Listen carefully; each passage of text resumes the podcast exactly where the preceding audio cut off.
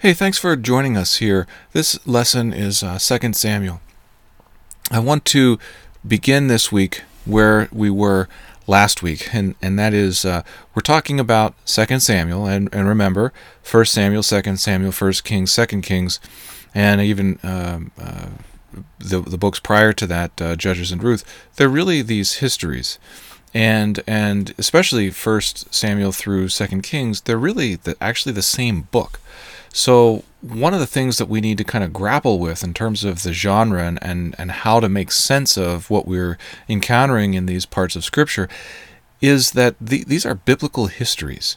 And uh, and I know we've all read a history before. We've all uh, encountered this in school, even from uh, from grade school on. But I want to talk about how we read history because uh, not not because uh, we don't know how to read a history and we don't know what history is, but because and this is especially the case with biblical history, the way that we read history and understand what's happening has been shaped by our education, and that education for most of us has involved a lot of secular elements, and, and those elements will keep us to a certain extent from understanding what's actually going on in these scriptural texts.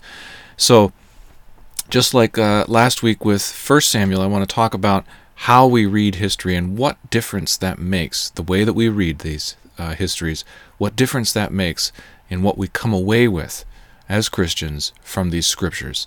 And I want to begin here in a kind of maybe an odd place because I want to begin with fairy tales. And I begin with fairy tales not because these this portion of the Bible is somehow not true and it's make believe. I want to begin here because actually we can learn something from fairy tales about history because fairy tales are allowed to do something that our contemporary history writers usually are not allowed to do. Remember, we live in a secular age, and in our secular age, it's not okay for uh, a professional historian to reference God as the ultimate author of history, as the prime mover and shaker in ordinary everyday life. And we don't allow that because we have created this dome over our lives that prevents the light of God and the transcendence within ordinary life to be recognized as such. Instead, we shield life uh, that we share uh, in common with everybody else, our public lives, as well, frankly, our personal lives and the way we understand what's happening to us in our everyday life. We really shield our lives from the transcendent, from the divine presence that is actually present within ordinary life. And his, uh, fairy tales don't do that. Histories, they have to do that because we won't let them do it otherwise, but fairy tales don't do that. Fairy tales instead teach us how we might understand history in a different way. I'm going to call that way the eyes of faith. What fairy tales do is they give us examples of how there can be transcendence. And remember, transcendence is this big word that really just means the divine presence. And that presence is in ordinary life, it is infused throughout it we we know this and believe this as Christians, and we can, you know, write creeds and memorize catechisms that yes, God is present and active uh, to this day. He's not dead; He's alive, and it matters that He's out there doing stuff in the world. But in terms of our practical everyday lives, especially for me, I don't remember that. I don't think of that. I don't imagine life as infused with the presence of the divine creator God. I don't imagine my workaday life as being infused with the Spirit of God. I don't think that way. And we don't want to uh, confuse this, so we don't allow historians, typically, uh, to write this way, and they don't. And, and especially uh, uh, Christians who are not of the faith, they have no inclination to do this. Their explanations for life and what happens in, in, in life, in real life, they would say, happens for reasons due to po- politics, due to economics, due to social unrest, even uh, cultural factors, but not, certainly not, due to the divine presence in ordinary life. And fairy tales, because we automatically say they're not factually true, they're allowed, they can get away with that. They can talk about transcendent things occurring in ordinary life. One of the things that that means is that fairy tales can do some things that histories can't. And I mean histories in the sense of our contemporary histories, like if I'm reading a, a history about the Second World War or even a biography of Eisenhower. Fantasy and fairy tales can do things that those histories can't. And by far, I, in my estimation at least, J.R.R. Tolkien is the greatest fantasy and, and, and fairy tale writer in our current age. And, uh, you know, he, he wrote the Lord of the Rings trilogy and The Hobbit and The Silmarillion and all, you know, great, great works of literature that have been made into movies. If you haven't seen those movies, if you haven't read those books, boy, I recommend them. Of course, the books are better than the movies, as always. One of the things that the books have that the movies don't have much of is all of the singing, the poetry, the songs. They're they're all through those books, and boy, they're a joy. Anyway, Tolkien said in this really cool essay that I've included on the website on fairies, it, he said that the purpose of fantasy is to help people see things not just as they appear to be, not just as they are on the surface, but as people were meant to see them. What does he mean by that? He means that our tendency in our secular age to strip out any hidden or or not hidden uh, any meaning any transcendent meaning anything of the divine within life we strip that out. We say that's not legitimate or that's controversial or that's something we don't talk about we don't take seriously. Fantasy helps us put that back in. Yes fantasy involves make believe. Yes, fairy tales involve things like magic and stuff that doesn't actually occur, but they do go through a process that allows us to put meaningful, transcendent things into life, and those things are often really, really important in a fairy tale. So Tolkien invents, invents this word, right? Of course, he's J.R.R. Tolkien. He can invent worlds. Of course, he can invent a word. He invents this word, eucatastrophe. Now, the scholars among us are going to pick this word apart and say, ah, good catastrophe. And you'd be right. I mean, both good and catastrophe are really important parts to this word. Might go a little bit further and say it's a it's a happy ending that against all odds has emotional and moral fittingness and it's not just a happy ending. Uh, it it involves a catastrophe, right? Something bad has to happen that strangely is also good. And what's really powerful about this is that Tolkien, and remember, Tolkien's a Christian. He says eucatastrophe may be a far off gleam or echo of evangelium in the real world. That's the good news. That's the gospel breaking through that brass dome that we've constructed over our ordinary lives, this eucatastrophe brings the gospel to the real world. It's a vehicle for that to happen. And one of the really powerful aspects to this is that there are ethical and eschatological dimensions to the eucatastrophe concept. Ethical, it, it, it, it reminds us, remember it's a, it's a moral fittingness, it reminds us of what's good and right and proper in this world. And it's eschatological, it's end times. It's a foreshadowing of the ultimate ending. So we we have many examples of eucatastrophe um, in, in our culture, and there's lots of stories. I'm sure you can think of one. The ultimate story for a Christian that is a eucatastrophe is the death on the cross of our Lord and Savior, Jesus Christ. I mean, it's a catastrophe. He dies. But it's also good because through his death, he saves us. So it is a eucatastrophe. And interestingly, it's also temporally bound. And here I, I, want to make it very clear that this that that this ultimate sacrifice of Christ on the cross is not temporary and it's not a kind of uh, one among many thing. It's the ultimate sacrifice and it is permanent and it is world and life changing. When I say eucatastrophe here, uh, temporally bound and not permanent, and that it has eschatological implications, I'm getting at the sense that these eucatastrophes in literature and in, in, in, in art and movies, these are foreshadowing the ultimate ending, the ultimate eucatastrophe. And I'm saying that the death on the cross is the ultimate eucatastrophe.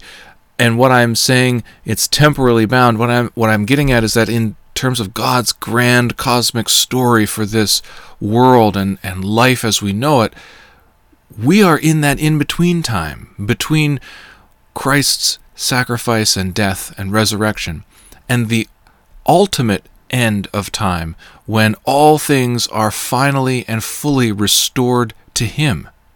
So, in this in between time that we exist in, we can say that the full work of the kingdom, the full work of the cross has yet to be completed. It may be completed in um, in, in one sense, in, in that we are saved once and for all, but it's not completed in the grand cosmic story sense.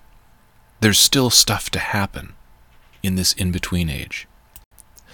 And it's really easy to find these examples of eucatastrophe in our culture, in the Bible. So let's uh, remember last week, and, and we talked a lot about It's a Wonderful Life, the great film, Frank Cap- uh, Capra. And The Lord of the Rings has these. The Bible also has these. Let's think about the one that I'm referencing here on the slide uh, Saul and David. Okay, in, in the story of Saul and David, Saul has to die in order for David to become king. And, and if you remember, there's all sorts of these stories in First Samuel about David um, being in a cave and and uh, having all the opportunity in the world to kill Saul and saying, I will not go and put my hand against the Lord's anointed. I will not kill Saul, even though I could. I won't do it. Why not? Because that's the Lord's anointed, and, and it's up to the Lord. And so David rightly uh, holds off on doing that. And the only way for David to become king, which would provide the resolution, the moral and emotional fittingness that we're after in this uh, in this history, the only way for that to happen is for Saul to die.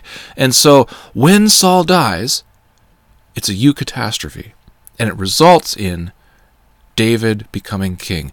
These eucatastrophes are not the ultimate ending, but they are an important inflection point in the stories so that when they occur, what happens afterward is different and on a different trajectory than what was happening before. And in our personal testimonies, we often hear these kinds of stories. We say, Boy, life before conversion was this way, and then I met my Lord and Savior Jesus Christ, and I am saved, and life bends, and there's an inflection point, and we talk in terms of a testimony of life changing experience, a eucatastrophe. Let's focus in on that movie that we've been talking about, It's a Wonderful Life. Remember when this movie begins, the real crisis here is that George says, I wish that I'd never been born. And at that moment, he launches into this kind of fairy tale story where the angels get involved, and he's given a chance to see what life is like if he had never been born. And it's in that's in that sense, this movie is like a fairy tale. And that fairy tale piece is actually also his greatest fear, right? We learn as he's observing life uh, without himself in it that he is terrified and just heartbroken that the people that he who he loves don't know who he is. And that's the greatest tragedy for George and he sees that and experiences that and it's awful. Well, at the end, at the end, what happens? What happens is there's a catastrophe. What happens is there's this bank examiner coming and his uncle loses the money that he's supposed to deposit so there's the chance of jail and it's just a huge financial mess that turns into a giant legal mess and his life is about to end as he know it knows it and it's just a terrible thing. But through that experience he gets to see what all of the relationships with all of the loved ones, friends, and families he's had in his life mean. He gets to see the power of those relationships. And so we love that movie. We love the ending. But it's important to recognize that this is not a finale ultimately. This is a temporary ending. George, at the end, maybe slightly better off than he was at the beginning. That's hard to really tell. I'm not really sure what the, you know, $25,000 loan from his friend really is. Is it a loan? Is it a gift? Is it what? It's wired money. Um, but certainly the, the sort of villain of the story, this Potter character, he's actually richer and more powerful at the end than he was at the beginning. So it's not this ultimate ending, but it's a turn of events that is very happy that occurs. The turn of events occur, occurs through a catastrophe. It's a Wonderful Life is a is a beautiful film to show us that these sort of inflection points, the junctures in these uh, stories, really, really important, and they are often sad or catastrophes or bad thing happening types of events. It reminds us that these fairy tales are pointers. They're pointers to this ultimate grand cosmic story of gods. They don't actually have an ending that's final and ultimate. They progress. Now, um, it, it also isn't uh, in, in and this isn't really the job of fairy tales. It, and, and It's a Wonderful Life doesn't answer this either. It doesn't say why George should live. It doesn't answer his question that, that is implicit in his uh, beginning statement, I wish that I'd never been born. The movie doesn't tell us that George should live. It doesn't tell us why he should live. It shows us what happens when he doesn't live. And what that does is that increases our awareness that life, existence, matters. It matters an awful lot. It matters to us, but as you see in, in It's a Wonderful Life, it also matters to all the people whom George has touched, all of the friends and family who've been affected by his life and his existence. So it's a fairy tale movie because it heightens our awareness of the transcendence, of the enchantment of life, of the specialness of ordinary, regular life. And it's important to highlight that because this is a film about a person who is so ordinary, he is troubled by the ordinariness of his life. The whole film is about his his life of wanting to break free and go to exotic locations and do fantastic things and great deeds and fabulous accomplishments. And his life turns out to be ordinary in a, in a way that we can probably relate to. But through the use of fairy tale, through the eucatastrophe, we also get to see that it is that ordinariness that we take for granted that contains so much richness and an enchantment that we so often in our contemporary age ignore. So, fairy tales help us to recover this enchantment with life. In a certain sense, they are really t- stories about the miracle of the ordinary. Um, psychologists like uh, David Myers talk about this uh, as happiness isn't getting what we want, it's, it's wanting what we have. It's really a way of changing our perspective on what life is all about.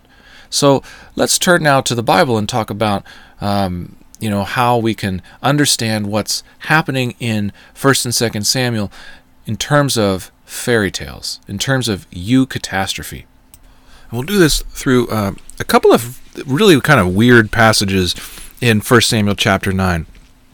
Uh, reading again from the ESV as ever, starting with verse 8. And there was war again, and David went out and fought with the Philistines and struck them with a great blow so that they fled before him.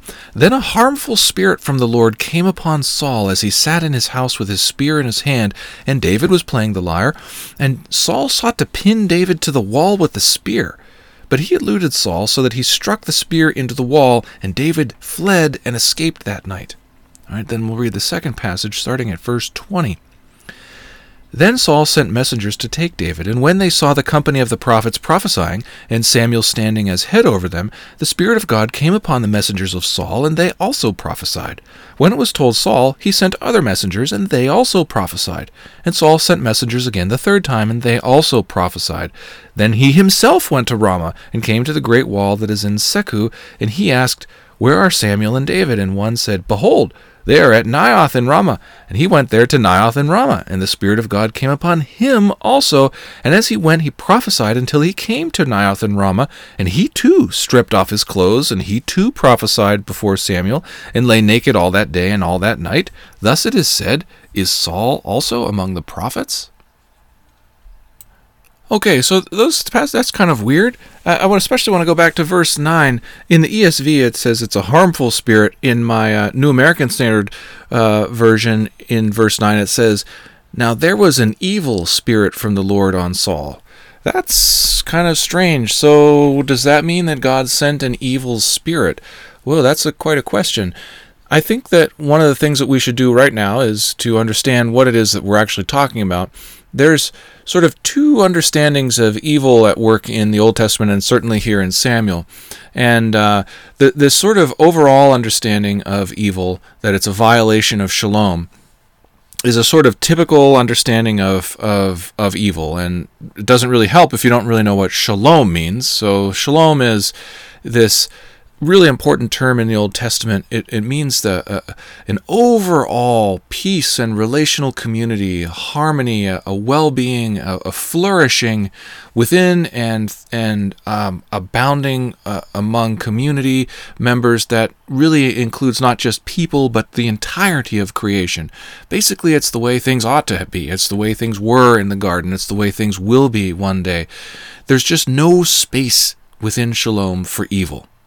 So, this sort of first definition of evil, uh, evil sub one, if you will, is, is something bad for people uh, individually. It's sort of like getting sick, uh, or you, you've lost your camel or something. That's something that's evil to you. And it may, in fact, turn out as in the case of a eucatastrophe, to be good for you or good for uh, shalom in the, in the community in the long run. Uh, but for right now, you don't really like it. That's that's sort of that first sense. It's sort of bad for you right now. This second, more more universal, more abstract sense of evil is just injustice against the creation itself. It's this is the stuff that's just wrong. This is the stuff that's just bad. This is the stuff where you would say this is evil. So let's let's look at this then. God sent an evil spirit to Saul. Well, what, what what was Saul's sin after all? What what actually happened that that made God so upset with Saul? So let's look at these passages here 1 Samuel chapter 13 and also in 15.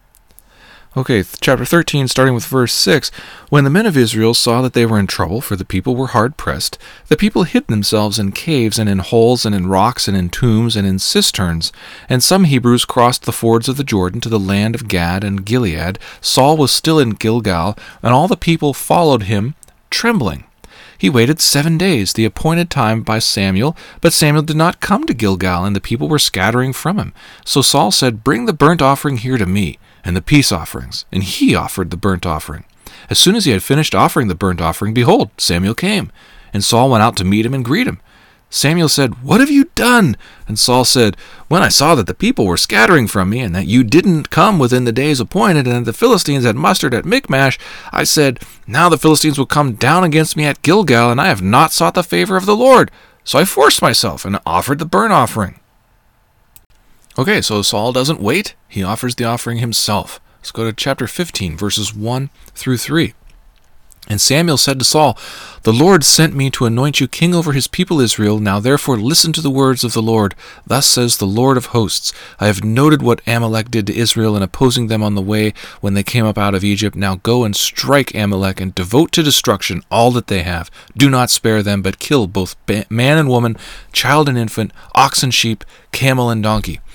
And then again, uh, continuing on in verse 13, and Samuel came to Saul, and Saul said to him, Blessed be you to the Lord, I have performed the commandment of the Lord. And Samuel said, What then is this bleating of the sheep in my ears, and the lowing of the oxen that I hear? Saul said, They have brought them from the Amalekites, for the people spared the best of the sheep and of the oxen to sacrifice to the Lord your God, and the rest we have devoted to destruction. Then Samuel said to Saul, Stop! I will tell you what the Lord said to me this night. And he said to him, Speak. And Samuel said, Though you are little in your own eyes, are you not the head of the tribes of Israel? The Lord anointed you king over Israel, and the Lord sent you on a mission and said, Go, devote to destruction the sinners, the Amalekites, and fight against them until they are consumed. Why then did you not obey the voice of the Lord? Why did you pounce on the spoil and do what was evil in the sight of the Lord? Saul said to Samuel, I have obeyed the voice of the Lord. I have gone on the mission on which the Lord sent me. I have brought Agag, the king of Amalek, and I have devoted the Amalekites to destruction. But the people of the but the people took the sheep, the spoil, and the oxen, the best of the things devoted to destruction, to sacrifice to the Lord your God in Gilgal. And Samuel said, Has the Lord as great delight in burnt offerings and sacrifices as in obeying the voice of the Lord? Behold, to obey is better than sacrifice, and to listen than the fat of rams. For rebellion is as the sin of divination, and presumption is as iniquity and idolatry. Because you have rejected the word of the Lord, he has also rejected you from being king. Saul said to Samuel, I have sinned, for I have transgressed the commandment of the Lord and your words, because I feared the people and obeyed their voice. So, what is Saul's sin? It, it's faithlessness. He rebelled by not trusting in the Lord. He didn't trust in the Lord when uh, when Samuel wasn't there, so he sacrificed himself. He didn't trust in the Lord and follow through with what he was commanded to do. He decided to keep the best for himself. And you know, as is often the case, sin spirals out and out from us personally, and and certainly out from us at the time that we do it, and it just wreaks havoc on life. And and it's no different here uh, with Saul. It led to evil in his own life and the lives of his children. Going back to chapter 13, we can see that quite clearly, both in his life and really the life of his kids. So in chapter 13, verse 13, and Samuel said to Saul, You have done foolishly, you have not kept the command of the Lord your God with which he commanded you, for then the Lord would have established your kingdom over Israel forever. But now your kingdom shall not continue. The Lord has sought out a man after his own heart and the Lord had com- has commanded him to be prince over his people, because you have not kept what the Lord commanded you.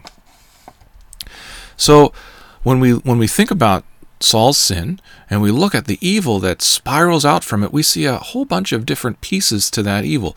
One of those is that he's isolated from community he begins in community, right? So in the beginning of Samuel, he's the all the tribes are together to to find the king, and and they're all there, and everybody from Benjamin is supporting him, and and he's right in there, part of community. And how does he how does he die? How does he end? Well, he ends in in paranoia and and just isolated from everybody. After that point in which Samuel rebukes him, he never sees him again. This is the man, the prophet of God, who anointed him and who encouraged him. He never sees him again.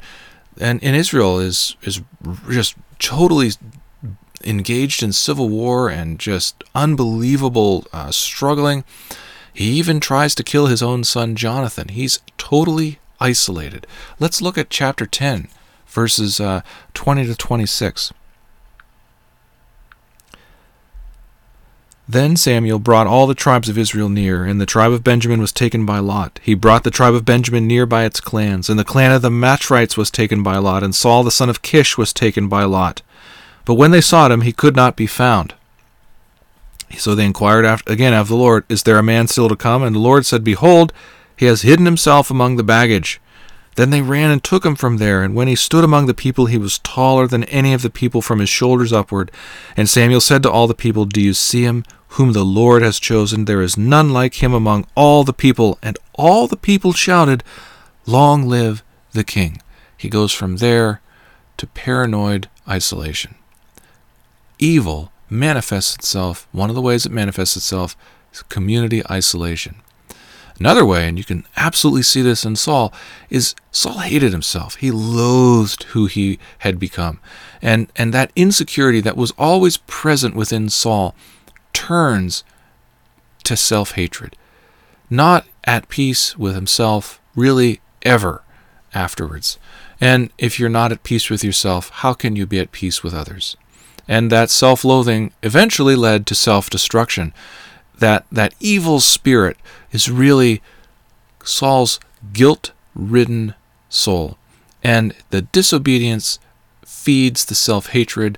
The self-hatred feeds this sense of paranoia and isolation, he ends up driving everybody, including his family, away from himself. And and you know, as you've read all the time, Saul is contrasted with David. David is a man after the Lord's own heart. Well, what really does that mean? Does that mean that David always did the right thing and that everything David did we should do? No. That's a moralistic reading. That is not the case at all. David had many wives. Obviously, we are commanded not to have many wives. So it is not that David was perfect. It is not that David is a moral example. It is that David was a man after God's own heart. What does that mean? It means that he submitted to the sovereign will of the Lord. Remember, that's what Saul did not do. So let's look at some of these passages here in 1st and 2nd Samuel that talk about this. Okay, so the, the first passage here in chapter 17, this is the famous David and Goliath story, starting in verse 34. But David said to Saul, Your servant used to keep sheep for his father, and when there came a lion or a bear and took a lamb from the flock, I went after him, and I struck him, and delivered it out of his mouth. And if he arose against me, I caught him by his beard, and struck him and killed him. Your servant has struck down both lions and bears, and this uncircumcised Philistine shall be like one of them, for he has defied the armies of the living God. And David said, The Lord, who delivered me from the paw of the lion and from the paw of the bear, will deliver me from the hand of this Philistine.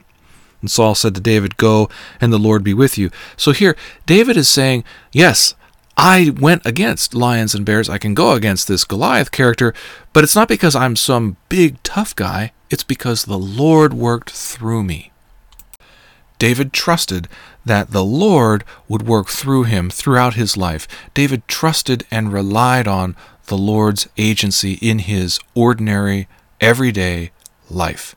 And that's a really important lesson for us to, to, to, understand. That's what David's sense of having God's heart meant. It meant that he was totally aware and fully filled with this notion that his ordinary life, whether he's out tending sheep, or whether he's killing Goliath, or whether he's in a cave watching Saul go to the bathroom, he's totally aware that God is in charge and that God has a plan and that God works through ordinary life to make his will occur in this world. So let's look at that uh, cave scene here in chapter 24. When Saul returned, starting at verse 1, from following the Philistines, he was told, Behold, David is in the wilderness of Engedi. Then Saul took 3,000 chosen men out of all Israel and went to seek David and his men in front of the wild goats' rocks. And he came to the sheepfolds by the way, where there was a cave, and Saul went in to relieve himself. Now David and his men were sitting in the innermost parts of the cave, and the men of David said to him, Here is the day of which the Lord said to you, Behold, I will give your enemy into your hand, and you shall do to him as it shall seem good to you. Then David arose and stealthily cut off a corner of Saul's robe. And afterwards, David's heart struck him because he had cut off a corner of Saul's robe. He said to his men, The Lord forbid that I should do this thing to my Lord, the Lord's anointed to put out my hand against him, seeing he is the Lord's anointed. So David persuaded his men with these words and did not permit them to attack Saul.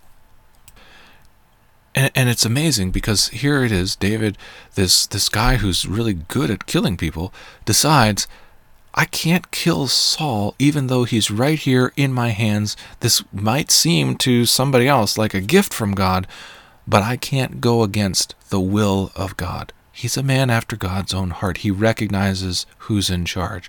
And his final passage, 2 Samuel uh, chapter 16, is one of my favorite passages. This is kind of one of these weird, bizarre passages that just um, is is real life. I'm, I'm sure we've all walked this walk that David is walking, and you're like, come on, man. 2 Samuel chapter 16. When David came to Bahurim, there came out a man of the family of the house of Saul, whose name was Shimei, the son of Gera. And as he came, he cursed continually. And he threw stones at David, and at all the servants of King David, and all the people and all the mighty men were on his right hand and on his left. And Shimei said as he cursed, Get out, get out, get out, you man of blood, you worthless man. The Lord has avenged on you all the blood of the house of Saul, in whose place you have reigned. And the Lord has given the kingdom into the hand of your son Absalom. See, your evil is on you, for you are a man of blood.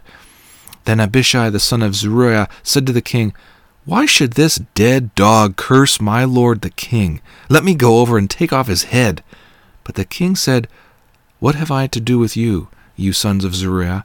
If he is cursing because the Lord has said to him, Curse David, who then shall say, Why have you done so? And David said to Abishai and to all his servants, Behold, my own son seeks my life. How much more now may this Benjaminite?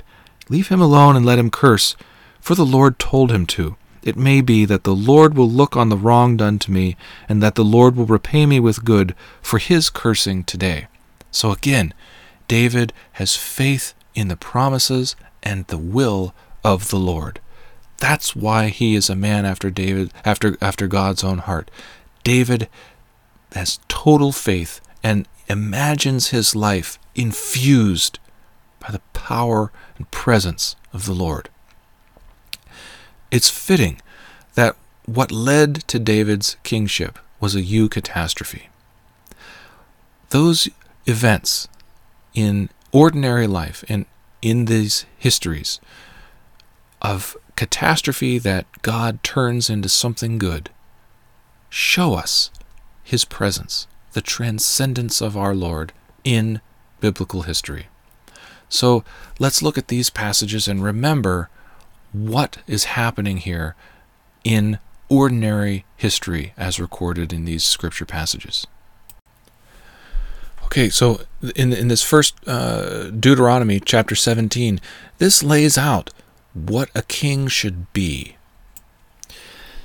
Chapter uh, 17, verse 14 of Deuteronomy. When you come to the land that the Lord your God is giving you, and you possess it and dwell in it, and then say, I will set a king over me, like all the nations that are around me. You may indeed set a king over you, whom the Lord your God will choose. One from among your brothers you shall set as king over you. You may not put a foreigner over you who is not your brother. Only he must not acquire many horses for himself, or cause the people to return to Egypt in order to acquire many horses, since the Lord has said to you, You shall never return that way again. And he shall not acquire many wives for himself, lest his heart turn away, nor shall he acquire for, her, for himself excess of silver and gold. And when he sits on the throne of his kingdom, he shall write for himself in a book a copy of this law, approved by the Levitical priests, and it shall be with him, and he shall read it in all the days of his life, that he may learn to fear the Lord his God by keeping all the words of this law and these statutes and doing them that his heart may not be lifted up above his brothers, and that he may not turn aside from the commandment either to the right hand or to the left, so that he may continue long in his kingdom, he and his children in Israel. So, this in Deuteronomy, Moses is laying out what a king should be. Now, of course, before we get to kings, we go through this passage in Joshua, the very ending of Joshua in chapter 24. And here it is in, in this covenant renewal after they've gone into Canaan and they've taken the land and possessed their promised land that they've been seeking since they were slaves in Egypt. And Joshua says, You know, of course, you're not actually going to keep this law. You're not actually going to follow through with what uh, you're required to, and the covenant will be broken. And the people say, No, of course not. We will do this. Joshua says, No, of course you won't. And they say, No, but we actually, we will do this. So we now fast forward a little bit then to this passage in uh, 1 Samuel chapter 8. And this is uh, Samuel responding to the people saying, uh, Hey, give us a king, because everybody else has a king. In, in uh, chapter 8, verse 6, But the thing displeased Samuel when they said, Give us a king to judge us. And Samuel prayed to the Lord, and the Lord said to Samuel, Obey the voice of the people in all that they say to you, for they have not rejected you, but they have rejected me from being king over them. According to excuse me, according to all the deeds that they have done from the day I brought them up out of Egypt, even to this day, forsaking me and serving other gods, so that they are also doing to you. Now then, obey their voice, only you shall solemnly warn them, and show them the ways of the king who shall reign over them. So Samuel took all the words of the Lord to the people who were asking for a king from him. He said, These will be the ways of the king who will reign over you. He will take your sons and appoint them to his chariots, to be his horsemen and to run before his chariots. And he will appoint for himself commanders of thousands and commanders of fifties, and some to plow his ground and reap his harvest, and to make his implements of war and the equipment of his chariots. He will take your daughters to be perfumers and cooks and bakers. He will take the best of your fields and vineyards and olive, orch- and olive orchards and give them to his servants. He'll take the tenth of your grain and of your vineyards and give it to his officers and to his servants He will take your male, male servants and female servants and the best of your young men and your donkeys and put them to his work. He will take the tenth of your flocks, and you shall be his slaves. And in that day you will cry out because of your king, whom you have chosen for yourselves. But the Lord will not answer you in that day. But the people refused to obey the voice of Samuel, and they said, No, but there shall be a king over us, that we may be like all the nations, and that our king may judge us, and go out before us, and fight our battles. And when Samuel had heard all the words of the people, he repeated them in the ears of the Lord. And the Lord said to Samuel, Obey their voice, and make them a king. Samuel then said to the men of Israel, Go every man to his city. So you kind of see a repetition of what was happening at the end of Joshua there. And what's really interesting is that in between those two passages of Joshua and First Samuel, we have uh, Judges and Ruth, and I think it's really instructive to remember what's happening then in in these uh, 17 through 19 chapters of Judges. What's happening there is this incredibly awful story um, about this this traveling Levite who has this concubine, and he's going in to he, he leaves from Bethlehem and he's traveling into the, the territory of the tribe of Benjamin and he comes to this little town and nobody will show him hospitality. He's you know out in the place where people would be out in and there's the well and he's in sort of the town square and nobody was going to help him out. Nobody's going to give him a room for the night. In comes this Ephraimite from the hill country. He's this uh, this old man, and he says, "Here, come into my place and shelter for the night." So the Levite and the concubine come in. Now after leaving this guy out outside all day, now all the townspeople show up and they start banging on this Ephraimite's door, saying, you know, send this Levite out that we can, um, you know, do tremendously awful things to him. And then, you know, he says, no, I can't. I'm, I'm showing hospitality to this man, so eventually what happens is as you remember the the levite you know pushes his concubine out the door and they defile her all night long, and she's near death or at death's door. Uh, and in the morning, I guess he decides, oh, I'm going to open up the door and see what's happening. And there's his concubine dead on the doorstep. He tosses her on the donkey, and they ride back to his house. And he decides that what he's going to do is to show everybody how awful the tribe of Benjamin is and cut this. So he cuts the concubine up in 12 pieces and sends it all around Israel. The rest of Israel is so enraged by this that they go and nearly destroy the entirety of the tribe of Benjamin. They they almost annihilate the tribe of Benjamin. They t- they weaken the tribe of Benjamin so much that it's always ever after called the smallest tribe. So the question then is is is this a eucatastrophe? What does this have to do with the rest of the story? Well, what's really interesting, remember, then, is that what's happening in Ruth, right after those chapters, Ruth, where does that occur? Well, where where where do Naomi where does Naomi and Ruth go? They go to Bethlehem. And what are the people in Bethlehem like? Why is it that the tragedy that begins Ruth, why is that tragedy happy? And it's not just because the child that, that eventually becomes of this is in the lineage of, of Jesus Christ. What happens is through following the Torah law, all of that law that we read before about how you should treat your neighbor, remember the widow and the sojourner and the orphan, all of that stuff is being followed by these people in Bethlehem. So, all of those gleaning laws and everything like that enable Ruth and Naomi to survive and to have a, an opportunity to turn that catastrophe that begins the story with the son's dead and everybody's starving to death into a story about life. It's a resurrection type story in Ruth. And it's not a coincidence that these events occur in the same place. It's not a coincidence that the ending of Judges involves this tremendous catastrophe to the Levite's uh, concubine, and then this tremendous catastrophe to the entire tribe almost of Benjamin, and that what happens in Ruth, it occurs in Bethlehem, where the Levite began his journey. And what happens in these subsequent histories? Well, what do the characters do? And how do they identify themselves? And, and how do they re- identify their relationship with the Lord? Let's think about Saul and David in this regard. Remember, what tribe was Saul from? He's from the he's a Benjaminite. He's from the tribe of Benjamin. Where was David from again? That's right. David is from Bethlehem. So these stories contain these details in, inside of them that maybe the first time we read them we don't remember, we don't pick up on this. But one of the reasons why we as Christians think it's really important to spend our lives reading and rereading these scriptures is because we then start to pick up on the nuances and the subtleties, the richness of these stories as they begin to play out in our own lives and in our own imaginations. So, yeah, the self identity of Saul and David, as well as their tribal and geographic origins, really matter. And it's not an accident that these historians who wrote these stories remember them either. It's also no accident that these characters respond to God in very almost diametrically opposed ways, right? So does is there really any time in which Saul lets the hand of God work or is he always worried and anxious and taking matters into his own hands? And frankly, is there ever a time when David Yes, there is a times when David takes matters into his own hands and they end very badly. But a lot of times David is responding to God by being faithful and obedient.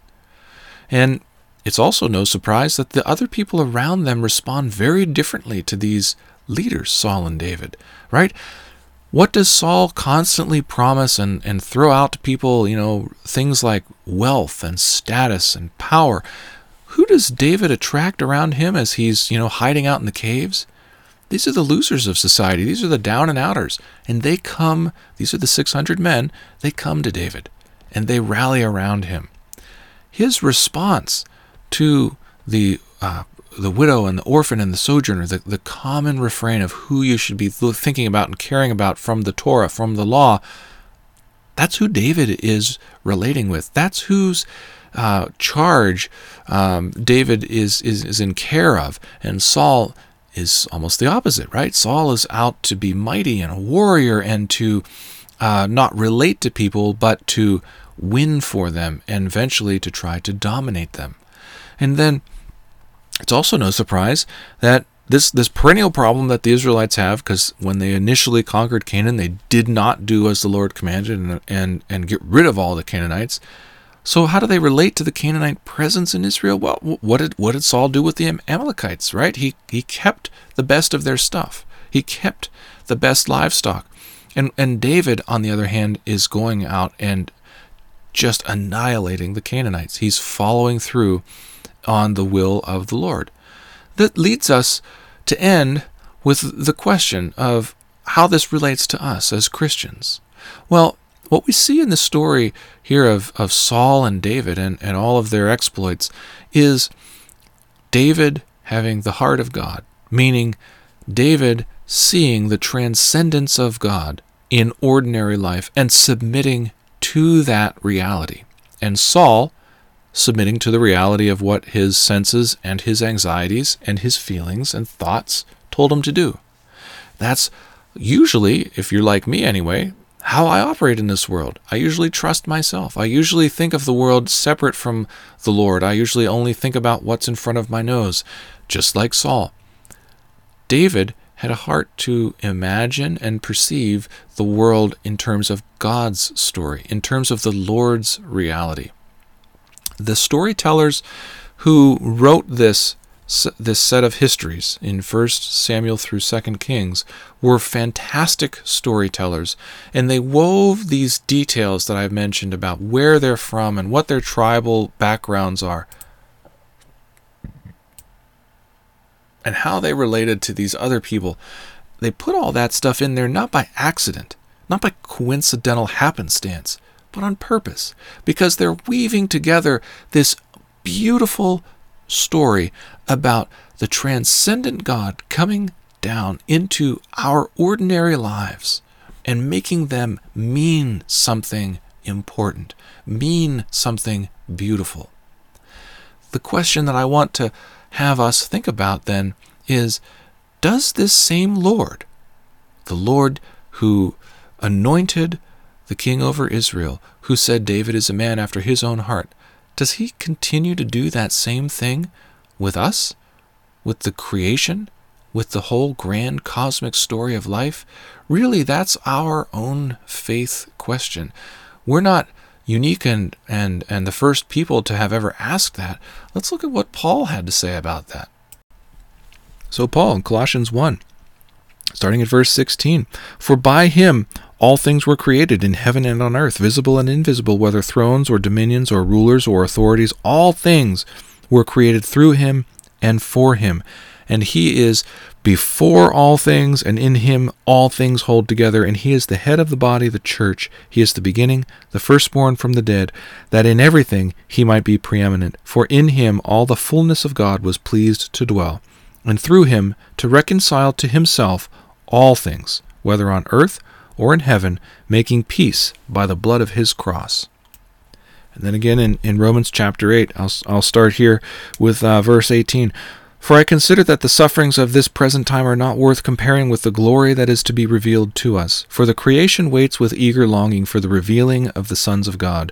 For the creation was subjected to futility, not willingly, but because of him who subjected it, in hope that the creation itself will be set free from its bondage to corruption, and to obtain the freedom of the glory of the children of God. For we know that the whole creation has been groaning together in the pains of childbirth until now, and not only the creation, but we ourselves, who have the first fruits of the Spirit, groan inwardly as we wait eagerly for the adoption as sons, the redemption of our bodies, for in this hope we are saved. Now, hope that is seen is not hope, for who hopes what he sees? But if we hope for what we do not see, we wait for it with patience. The question, friends, is whether we actually believe not just intellectually, but believe in a deep, habitual, day in, day out sense that this same Lord Jesus, who through whom all things were created and in whom all things will be restored, is actively at work in our lives to bring that about. It's often said that faith is a sense making organ. It's a way of making sense of life and this world. So the question I put to you is do we actually sense, through faith, the transcendence, the divinity piercing ordinary life right now in our ordinary everyday lives? Can we make sense of life in this faith based way?